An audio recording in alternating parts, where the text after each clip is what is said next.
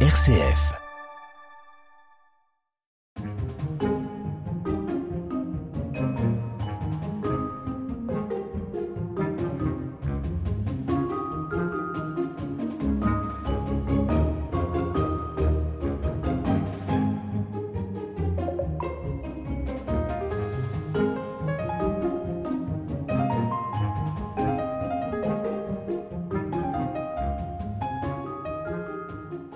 Radio Guidage, la balade de l'été.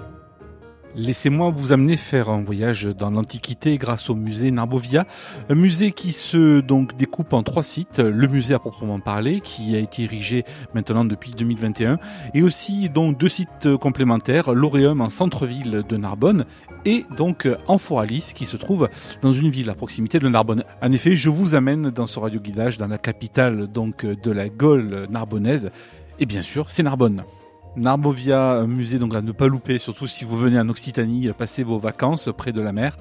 Vous aurez l'occasion de pouvoir faire de belles découvertes avec notamment de l'art contemporain qui interroge le passé, l'Antiquité, avec Vestiges du futur, d'un parcours d'art contemporain au cœur du parcours d'exposition permanente du musée Narbovia. Notre guide à Narbovia pour nous faire découvrir toutes les richesses que ce musée euh, donc renferme, Ambroise Lassalle, le conservateur chargé des expositions. Alors, on est aussi ici dans le hall d'entrée du musée Narbovia. On n'a pas encore franchi les portillons, euh, mais face de nous, il y a quand même déjà toutes les richesses. Il y a beaucoup, beaucoup bah, de, pierres. Alors, comment on appelle ça? Bah, alors, ce que vous voyez, c'est un morceau du grand mur lapidaire. On l'appelle le mur lapidaire. C'est un mur qui est monumental, puisqu'il traverse le bâtiment de part en part. Mais dès le hall d'entrée, on le voit, on voit qu'un petit bout, je dirais à peine un tiers, même pas, du mur. Et effectivement, un, ça a été imaginé par les architectes comme étant un, un, élément que les visiteurs puissent commencer à apercevoir dès le début. Et c'est quelque chose qui doit les attirer pour euh, démarrer la visite. J'ai vraiment envie de, de, rentrer. Et un autre élément encore euh, en pierre qui nous accueille, c'est une borne ici. C'est ça, c'est une borne millière. Donc en fait, ça se présente sous forme du. C'est comme une colonne qui fait à, peu près 1m20, 1m30 de haut. Et cette colonne, elle porte une inscription qui est difficile à lire malheureusement parce que la borne est très vieille. C'est en fait un, un, objet qui est assez symbolique, assez fort, parce que c'est la première inscription officielle romaine du territoire gaulois, de ce qui va devenir la Gaule romaine ensuite. Et cette borne, en fait, elle venait jalonner en fait la voie, la Via Domitia, donc une voie qui est la première voie romaine que les Romains ont créée, ont installée en Gaule. C'est une voie qui reliait l'Italie à l'Espagne. Et en fait, cette voie, elle a été créée au moment où Narbonne, la colonie de Narbonne, est fondée. C'est pour ça qu'on présente cette œuvre ici, parce qu'en fait, c'est vraiment le début de l'histoire romaine en Gaule. Et Narbonne était vraiment une place forte romaine très importante dans, dans l'Empire. Oui, tout à fait. C'est un, des paradoxes de, de, Narbonne, puisque ça a été la première colonie euh, fondée par des Romains en territoire gaulois et est devenue ensuite une capitale de province. Une capitale de province, un grand port de commerce, donc une ville majeure. Et comme je dis, je dis que c'était un paradoxe parce qu'en fait, on ne le voit plus du tout aujourd'hui dans le paysage de la ville. On n'a conservé aucun monument, même si la ville était dotée d'une belle parure. Il y avait un amphithéâtre, il y avait certainement des thermes, des grands monuments. Tout ça a disparu. Et pourtant, la ville était très importante. Donc, le rôle du musée Narbovia, c'est de faire connaître cette ville disparue. Et donc, une partie des pierres, on peut les trouver ici mais aussi elles ont été beaucoup réutilisées pour euh, construire et reconstruire Narbonne au fil des siècles. Tout à fait. C'est une des explications qu'on a qui est la plus logique, c'est que les habitants de la ville ont recyclé, ont réutilisé de manière très importante tous les éléments, les blocs qui ont servi aux monuments romains. On en a conservé une partie et c'est ce fameux mur lapidaire dont on parlait qui présente une partie, petite partie des morceaux des monuments de la ville romaine. Mais euh, cette petite partie, elle est néanmoins tout à fait spectaculaire et on pense qu'elle est emblématique de, de, voilà, de ce qu'était cette ville. Alors, juste avant de franchir euh, les portiques, il y a une créature espiègle qui nous dit bonjour. Elle, je ne pense pas qu'elle fait partie de euh, la Narbonne romaine. Ouais, vous avez raison, c'est effectivement un intrus. Alors on va en voir quelques-uns dans le parcours, euh, puisqu'on a créé pour cette année, pour cette saison estivale et jusqu'à la fin de l'année, un parcours d'art contemporain, puisque donc on, dans le cadre d'un partenariat avec le musée régional d'art contemporain de Sérignan, nous présentons une vingtaine d'œuvres d'art contemporain qui ont été choisies pour venir dialoguer avec nos collections. Et la première, elle est bien visible dans le hall. Et c'est une œuvre qui s'appelle Le Géant, euh, créée par une artiste qui s'appelle Sarah Tritz. Pardon. Donc il nous fait coucou et euh, quelle filiation on peut lui donner? Est-ce qu'il a un lien quand même avec euh, peut-être l'Antiquité? Ouais, nous ce qu'on y a vu, alors chacun est libre d'y voir un peu ce qu'il veut, mais nous ce qu'on a trouvé intéressant, c'est que c'est un être hybride. Alors il a une forme humaine, mais on, on voit que c'est un mélange de différents animaux et d'êtres humains. Et ce type d'être hybride, ils, étaient, on va dire, assez courants dans l'Antiquité, dans l'imaginaire antique. Euh, on pense aux centaures, on pense aux silènes, on pense aux, aux faunes. Et c'est vrai que ça, c'est comme une, une, version moderne d'un animal mythologique. Et il doit pas mal interpeller aussi les enfants, je pense. Ouais, tout à fait, ouais, parce qu'il est très grand, donc il fait presque 3 mètres de haut. Et au premier abord, on a l'impression que c'est une silhouette, mais en fait, c'est une silhouette avec un peu d'épaisseur et elle est, voilà, c'est un, un, objet tout à fait étonnant. Et Moi, je crois que c'était un lapin, mais je suis complètement trompé. Ouais, ça peut, avec des oreilles très fines, pourquoi pas. Et là, euh, alors il y a du monde qui vient d'arriver. Là, il y a un groupe qui va sans doute visiter le, le musée, oui, peut-être. Alors c'est un groupe qui, euh, qui, qui, est plus euh, présent pour l'auditorium, donc on va, il va pas être dans le parcours de visite, mais on l'entend néanmoins dès maintenant. Alors il y a un effet waouh quand même, parce que pour moi, là, c'est Combien il y a de pierres Alors, il y a beaucoup de pierres. c'est impressionnant, ça va jusqu'au plafond. Ouais, ça dépasse même le plafond. en fait, c'est un mur donc qui est constitué de deux, c'est un, un, rack double. On voit la face avant et il y a encore une face arrière. En totalité, il y a 760 blocs et donc on voit un peu plus de la moitié. On en voit 400, 420 à peu près. Des blocs qui étaient installés dans une ancienne église jusqu'aux années 2015-17 et qui, était, qui avait été récupéré au 19e siècle, au moment où la ville avait détruit ses remparts. La ville était entourée de remparts qui remontaient à l'époque de la Renaissance, et dans ces remparts, il y avait des blocs romains. Et euh, vers 1880, la ville détruit ses remparts parce qu'elle est trop à l'étroit. Et euh, les passionnés d'archéologie de, de l'époque se sont mobilisés pour sauver une grande partie de ces pierres romaines et les ont installées dans une église. Elles y sont restées plus de 100 ans et aujourd'hui on les a transférées ici et on les a présentées de manière spectaculaire dans l'idée de, ben, de bien faire comprendre aux visiteurs cette dimension monumentale, cette ville disparue. Quand on a réfléchi au, projet, à la création de ce nouveau musée, on s'est dit comment on va présenter cette collection parce que c'est vraiment beaucoup de pierres. Hein. Elles sont lourdes, elles sont pas faciles à valoriser. Et euh, ben, la réponse qu'on s'est donnée, c'était de se dire ben, finalement ce qui est intéressant, ce qui est important, c'est que les visiteurs ils voient la masse, ils voient qu'il y a beaucoup de pierres et que c'est ça qui rien que ça, ça donne à comprendre quelque chose. Et donc on a dit aux architectes, imaginez un dispositif où on présentera le plus de pierres possible. Mais on a dit également, attention, ces pierres, elles étaient empilées, on ne pouvait pas accéder mmh. aux faces arrière, on ne pouvait pas les étudier. Et donc, imaginez, trouver un dispositif où on, non, on en verra beaucoup, mais on pourra les déplacer et les étudier facilement. Ah oui, je vois que derrière, il y a un espace suffisant où on peut... C'est ça. Il y a, en fait, il faut imaginer que cette, cette installation est dotée d'une machine qui reste relativement discrète, mais qui permet de déplacer les pierres et de les sortir du mur. Ah oui. En fait, c'est une machine qui s'appelle un transstocker, un engin qui est habituellement invisible aux yeux du public puisqu'il est installé dans des entrepôts industriels. Et cet engin permet de déplacer chaque pierre, qui sont toutes soclées sur une palette, et de la sortir, de l'amener au quai de chargement pour l'étudier, la restaurer, etc. Et ça, c'est une solution technique innovante que les architectes nous ont proposée et qui a été mise en œuvre. Et c'est un élément unique, unique au monde. Et donc là, il y a pas mal de, de pierres liées à des tombes, pierres tombales, mais il y a aussi des chapiteaux, c'est ça? Oui, voilà. Alors vous voyez, une grande majorité de ces pierres, ça vient de mausolées, de tombeaux, mais on en a certainement qui viennent aussi de monuments publics. Et euh, qu'est-ce qu'il y a sur ces pierres? Ben, On a à la fois des inscriptions, du texte. Alors c'est ce texte, on, on, le lit, on est capable de le comprendre. C'est beaucoup d'inscriptions César, funéraires. marqué, ouais, là le début d'un caïs, quelque mmh. chose. On a, alors c'est souvent des noms des, des, défunts, des Romains de l'époque qui euh, à leur mort, souhaitaient qu'on se souvienne d'eux, donc ils ont Pompéi, fait marquer leur nom. Pompéi, on Alors ça, c'est un Pompeius. Pompeius, Pompeius. Alors Pompeius, c'est un nom assez fréquent. C'est certainement quelqu'un qui a, par exemple, obtenu la citoyenneté de Pompée, qui est passé dans la région oui. au 1er siècle avant Jésus-Christ. Donc on a des noms Mhm. mmh. qui sont liés à la grande histoire romaine, comme ça. Radio Guidage, la balade de l'été. Alors, je vais tourner ma tête sur la droite et je vois des, des vignes oui. qui sont alors à l'extérieur, bien sûr. hein. Voilà, donc là, en fait, cette grande galerie qui traverse le bâtiment, elle est dotée de grandes baies vitrées à chacune des extrémités.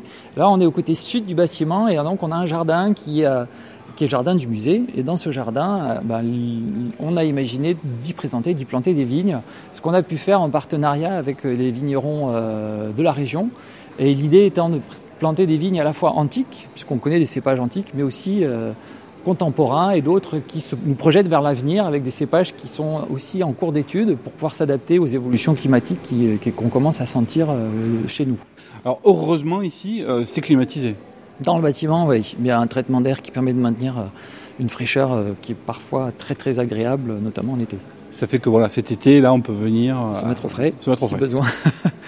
Et euh, donc, euh, par contre, pour euh, stocker le vin, des bouteilles, mais pas des amphores. Les amphores, on peut les voir à Amphoralis. Ça fait partie de C'est ça. euh, donc euh, Narbovia, mais c'est pas ici. Le site n'est pas ici. Alors Amphoralis, c'est un, un des trois sites que constitue euh, Narbovia, et donc c'est un musée de site qui est installé donc à Salel-d'Aude, donc c'est une commune qui est à peu près à 15 km au nord de Narbonne, et c'est un musée qui est plus petit mais qui est très intéressant puisqu'il présente un site de production, en fait un site pratiquement artisanal de production d'amphores.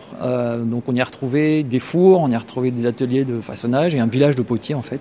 Et ce musée euh, donc présente tout ce site euh, dans toute sa richesse et sa variété. Et donc, est-ce que vous pouvez à nouveau faire des amphores et stocker votre vin Alors c'est très tôt. Hein. Pour l'instant, on a très peu de raisins, mais on, on- on- on s'y prépare. D'ici quelques années, peut-être qu'on pourra le faire. Bon, on va continuer. Radio Guidage, la balade de l'été. Qu'est-ce que c'est que ça, par contre hein? Ah, ça, laissez-moi deviner. C'est une œuvre d'art contemporaine. Tout à fait.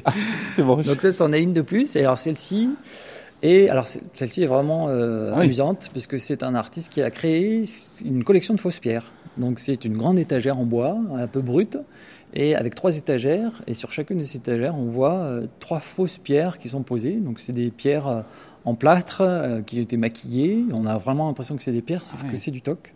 Et donc il a créé ça dans une démarche vraiment de, euh, à la fois de, de, on va dire, un peu humoristique, en ayant un, un peu de recul. Et c'est marrant parce qu'il l'a pas créé par rapport à- au musée de Narbonne. hein. c'est vraiment une création qu'il a faite euh, indépendamment de nos collections. Et euh, là, le clin d'œil est tout à fait évident. Quoi. Ah oui, oui, oui. Cet artiste n'est pas spécifiquement local, mais je sais que c'est un, un artiste qui est présent chez eux. Pareil, c'est bien trouvé, ça. Ça dialogue bien avec les, Avec les les pierres. Oui. Les vraies pierres, les vraies, pierres et les fausses pierres.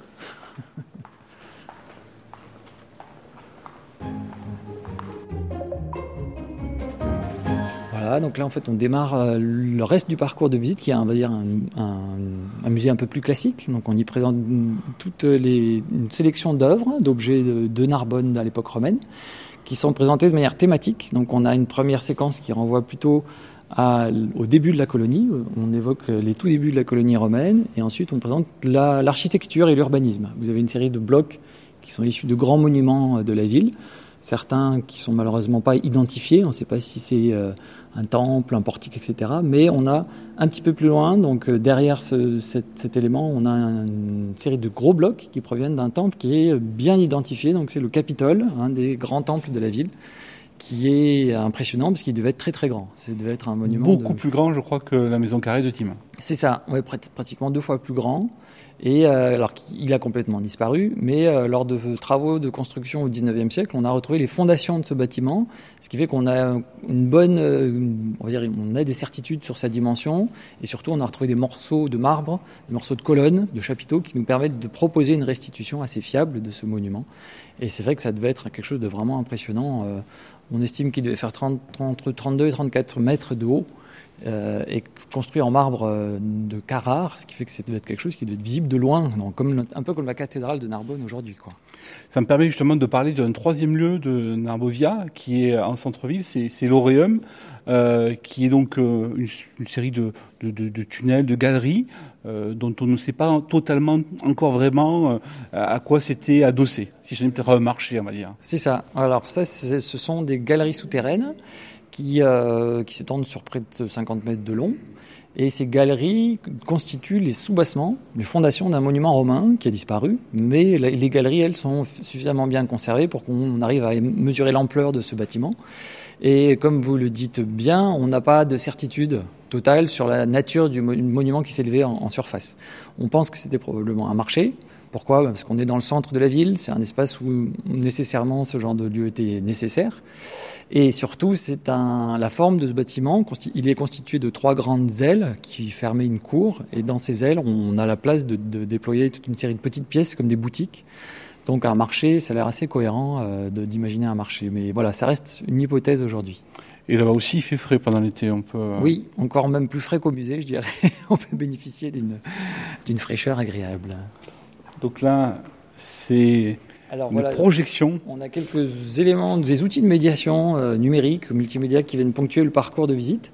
Euh, et là, la première que- qu'on découvre, c'est une projection sur une maquette blanche euh, qui donne à comprendre euh, ben, quels sont les atouts qui expliquent pourquoi les Romains ont fondé une ville à Narbonne en fait. Cette projection donne à voir le territoire de Narbonne à, l'échelle, on va dire, du, du, département, même la moitié du département de l'Aude actuel. Et euh, on explique avec quelques animations euh, ben, pourquoi cette ville s'est fondée là, quel est le réseau des routes qui s'est développé, quels sont les différents sites. Euh, donc on, pourquoi, ben, voilà, notamment, on, on, sait que la ville, tout ce territoire s'est développé rapidement sous l'influence romaine. Ce qui a beaucoup changé, c'est que Narbonne était un port, et donc la ville bénéficiait de structures portuaires et notamment d'un lien assez, accès direct à la mer, qui aujourd'hui est fermé par le, un, un, lido euh, qui est, euh, qui est très présent. Donc ça, c'est des éléments qu'on développe un peu plus loin dans le parcours de visite euh, sur le port, mais qu'on commence à voir dès maintenant. Ouais. Et là, il y a une amphore en plus qu'on voit. Voilà, tout à fait. Alors ça, on, en fait, c'est une première petite présentation qu'on fait pour présenter les débuts de la colonie puisque donc cette colonie elle est fondée à date ancienne, vers 118 avant Jésus-Christ, donc c'est une période, euh, on est près de 70 ans avant la guerre des Gaules, donc c'est encore euh, c'est assez ancien. On a retrouvé peu de vestiges euh, de cette époque, parce que tout ça est profondément enfoui sous la ville actuelle, mais on a néanmoins un site qui est intéressant, qui correspond au site dit de la gendarmerie. On y a retrouvé en fait des objets qui témoignent d'un marché qui était déjà présent et qui témoignent d'échanges à la fois entre donc la Méditerranée qui était italienne, mais aussi entre la, péninsule ibérique et les Celtes. Et on retrouve des objets de ces trois aires de civilisation qui sont échangés euh, sur un marché déjà à cette époque-là. Une balade au fil des ondes. Radio guidage. Alors là, on prend la direction euh, du port.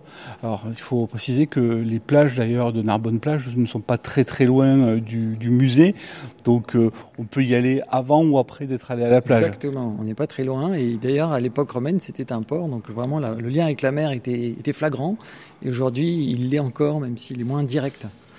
Et, alors, et donc on évoque dans cet espace justement ce rôle de, portuaire de la ville. Et pour ça, on a en fait on a divisé cette salle en deux parties. On a une première partie où on évoque les marchandises et les marchands. On a toute une série d'inscriptions au, mur euh, qui donnent à comprendre les différents acteurs du commerce de Narbonne, les marchands, les banquiers et d'autres activités annexes. Et dans la partie qui se prolonge sur notre gauche, on évoque plutôt le port dans sa dimension topographique et euh, maritime, avec les navires qui, qui venaient jusque-là. Une balade au fil des ondes. Radio Donc là, dans cette deuxième salle qui évoque le port, on a une installation au sol qui est assez étonnante. En fait, on a voulu évoquer un des sites que les archéologues ont fouillé il n'y a pas longtemps.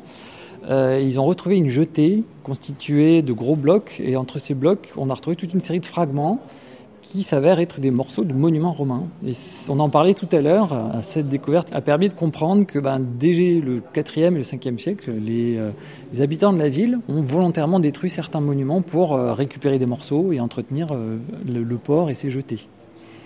Donc là, on a voulu évoquer cette thématique avec tous ces fragments qui ont été récupérés dans la, jetée en question et qui sont une manière d'expliquer de, l'histoire de la ville aussi. Et au milieu, donc, il y a une œuvre d'art. D'ailleurs, on peut voir ces œuvres d'art, les vestiges futurs, jusqu'à la fin de l'année, jusqu'au 31 C'est ça, ouais. Le parcours est visible jusqu'à jusqu'à fin décembre. Et là, effectivement, on a présenté une œuvre qui est assez, assez étonnante, parce que c'est comme un grand tapis constitué de fils de laiton qui sont tissés. Et en fait, ce tapis, c'est une image, c'est une artiste d'origine marocaine qui l'a créé, qui s'appelle Zainab Andalib. Et en fait, pour elle, donc les fils de laiton euh, constituent une longueur qui est à l'échelle du trajet d'un migrant dont elle a récupéré le témoignage, un migrant africain qui a traversé plusieurs milliers de kilomètres. Et euh, en fait, la longueur de ce fil représente le trajet qu'il a effectué euh, pour, euh, pour pouvoir ensuite rejoindre un nouveau pays. Donc voilà, cette œuvre a aussi du sens par rapport à des questions très actuelles liées aux migrations et aux mouvements de population. Alors, the future is coming soon. Le futur est pour bientôt, arrive bientôt. C'est euh, aussi une œuvre contemporaine. J'aurais du mal à dire que c'était un vestige romain, n'est-ce pas? Et donc c'est une œuvre d'un artiste qui s'appelle Pierre Bismuth et qui, donc, qui euh, travaille beaucoup sur ce genre de, de, de clin d'œil. Et donc là, ce qui nous semblait amusant, c'est de le mettre à la fin de notre parcours pour dire qu'effectivement, donc on arrive à la fin de l'époque romaine, mais le futur de l'époque romaine continue, il arrive bientôt. Donc voilà, c'est un petit clin d'œil amusant euh, qu'on a souhaité faire ici. Et euh, pour le coup, c'est voilà, c'est Là, le fait de le faire sous forme de néon aussi, c'est une manière aussi de faire un, un clin d'œil avec tout, ce genre de, de, de représentation. Quoi. Et puis rien que le titre de cette exposition de vestiges, donc ça, veut dire quelque chose du temps passé, mais du futur. Donc ça pourrait même euh, évoquer le fait que vous avez récupéré, euh, venu du futur, des pièces qui viennent interroger le présent. Oui, ouais, c'est ce jeu entre le passé, le présent le futur qu'on fait comprendre avec ce titre. Et c'est vrai que ça, ça rejoint aussi le titre de l'expo, hein, entre ce jeu entre le futur qui arrive bientôt et le passé qu'on essaie de faire revivre. Un été pour découvrir. Radio Guidage. Anne Lamal, directrice du pôle médiation et communication, donc à Narbovia, nous en dit plus sur les animations de l'été qui sont proposées.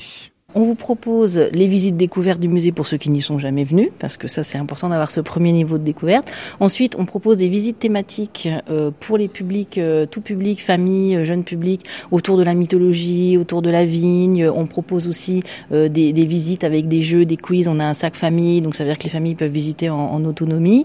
on va aussi avoir un, un atelier qui aborde les collections de manière sensorielle. Donc on va avoir un atelier autour des parfums. Donc ça c'est intéressant, c'est une autre manière de, rendre euh, accessible l'exposition sur la restitution euh, de la ville Narbo-Marcius, qui est l'exposition temporaire qui est prolongée jusqu'en septembre. Donc on avait abordé la restitution sur des, des dimensions, on va dire, physiques maquettes, 3D, euh, dessins, etc. Et là, on passe à comment on peut comment ça sentait pendant l'Antiquité, comment ça sonnait pendant l'Antiquité. Donc on va avoir des restitutions qui seront plus de l'ordre sensoriel, donc qui permettront une expérience un peu différente pour retrouver finalement les odeurs euh, de, de l'Antiquité. Et on va également avoir, et ça c'est très important, le 28 juillet prochain, une projection en plein air de Gladiator euh, juste sur l'explanade du musée, avec des petits food trucks pour se mettre en appétit euh, avant de suivre Solcro dans sa vengeance.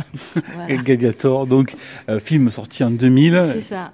Et alors qu'on rediffuse aussi en lien avec l'exposition, parce qu'en fait, euh, on a dans l'exposition, puisqu'on fait un lien entre culture euh, scientifique euh, et culture populaire, on a les planches originales du storyboarder Sylvain Després de Gladiator, qu'on essaye de faire venir. Alors on n'est pas, peut-être qu'il sera là le 28 juillet, mais en tout cas les planches, elles sont dans l'exposition, donc c'est vraiment l'idée de faire un lien entre ces planches originales qui permettent de vraiment appréhender que le, le, les scènes du film étaient déjà très arrêtées dans le storyboard d'avoir leur traduction euh, animée euh, pendant la projection. Je poursuis pour l'été. Donc la nuit des étoiles, ça ce sera très intéressant euh, autour du 13 août et le 12 août. En fait, on, a vraiment l'habitude de créer des partenariats pour mettre en valeur les, autres institutions culturelles ou les autres acteurs culturels du territoire. Donc on est pour la deuxième année en partenariat avec le festival de musique de Cône-Minervois. Donc là, l'idée c'est de faire le lien avec l'arrière-pays et que Narbovia soit un lieu d'écho par rapport à des festivals existants ou naissants. Et donc on aura le concert d'ouverture, on aura la conférence de presse, puis un concert d'ouverture spécifique dans la galerie lapidaire, comme l'année dernière, euh, avec le directeur artistique du, festival, Patrick Messina, qui est première clarinette de l'Orchestre national de France, et qui viendra euh, en famille nous proposer un programme assez excitant. Radio Guidage, la balade de l'été.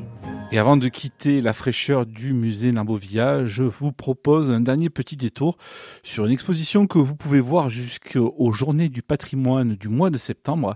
C'est l'exposition temporaire Narbo-Marcius, Renaissance d'une capitale. Et en fait, c'est une exposition temporaire qu'on a montée en partenariat avec euh, Marc Azema, qui est un archéologue narbonnais, qui est euh, très euh, porté sur l'image, tout ce qui est réalisation de films documentaires et création euh, graphique. Et en fait, donc, il a travaillé depuis longtemps sur la, une reconstitution de la ville romaine en images de synthèse. Et on, bah, on a saisi l'occasion de présenter son travail pour aussi en fait, développer une exposition sur le thème de la restitution. en archéologie, qu'est-ce que c'est que faire une restitution d'une ville disparue, d'un monument, etc. Et donc le, principe de l'exposition, c'est qu'on part de son film et on évoque la restitution sous toutes ses formes, donc le dessin, la maquette, la restitution en 3D aujourd'hui, avec l'imagerie euh, de synthèse. Et donc ce parcours se développe en, quatre séquences et elles entourent une projection immersive que vous allez voir qui en fait présente le travail de Marc Azema. Cette projection en fait c'est une présentation de la ville romaine telle qu'on peut la restituer aujourd'hui, de ce qu'on en sait, ses grands monuments, l'amphithéâtre, etc. Donc euh, voilà. Et donc là, il faut euh, se presser, entre guillemets. On a jusqu'aux Journées européennes du patrimoine. Jusqu'au 17 septembre pour venir la voir. Donc voilà, le principe de l'expo, c'est qu'à chaque fois que c'était possible, on a essayé de faire des prolongements dans la culture populaire. Donc on a montré euh, comment est-ce que la restitution en archéologie se retrouve dans d'autres formes de création. Et là, par exemple, pour le dessin, on l'a montré dans la bande dessinée, mhm. avec une série de planches originales que ce soit des bandes dessinées qui parlent de Narbonne romaine, d'autres plus largement de l'Antiquité romaine. On a là des planches extraites d'un album qui s'appelle Arrelaté. Donc c'est que Marc Azema est un grand spécialiste aussi de bande dessinée. Exactement, il est un grand amateur et c'est pour ça qu'il a, il a voulu faire ces prolongements.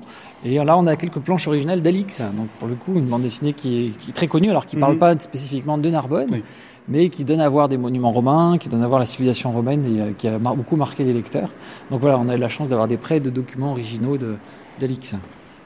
Et donc là, on est dans la deuxième séquence qui évoque plutôt les objets archéologiques, comment est-ce qu'on les complète, on les restitue.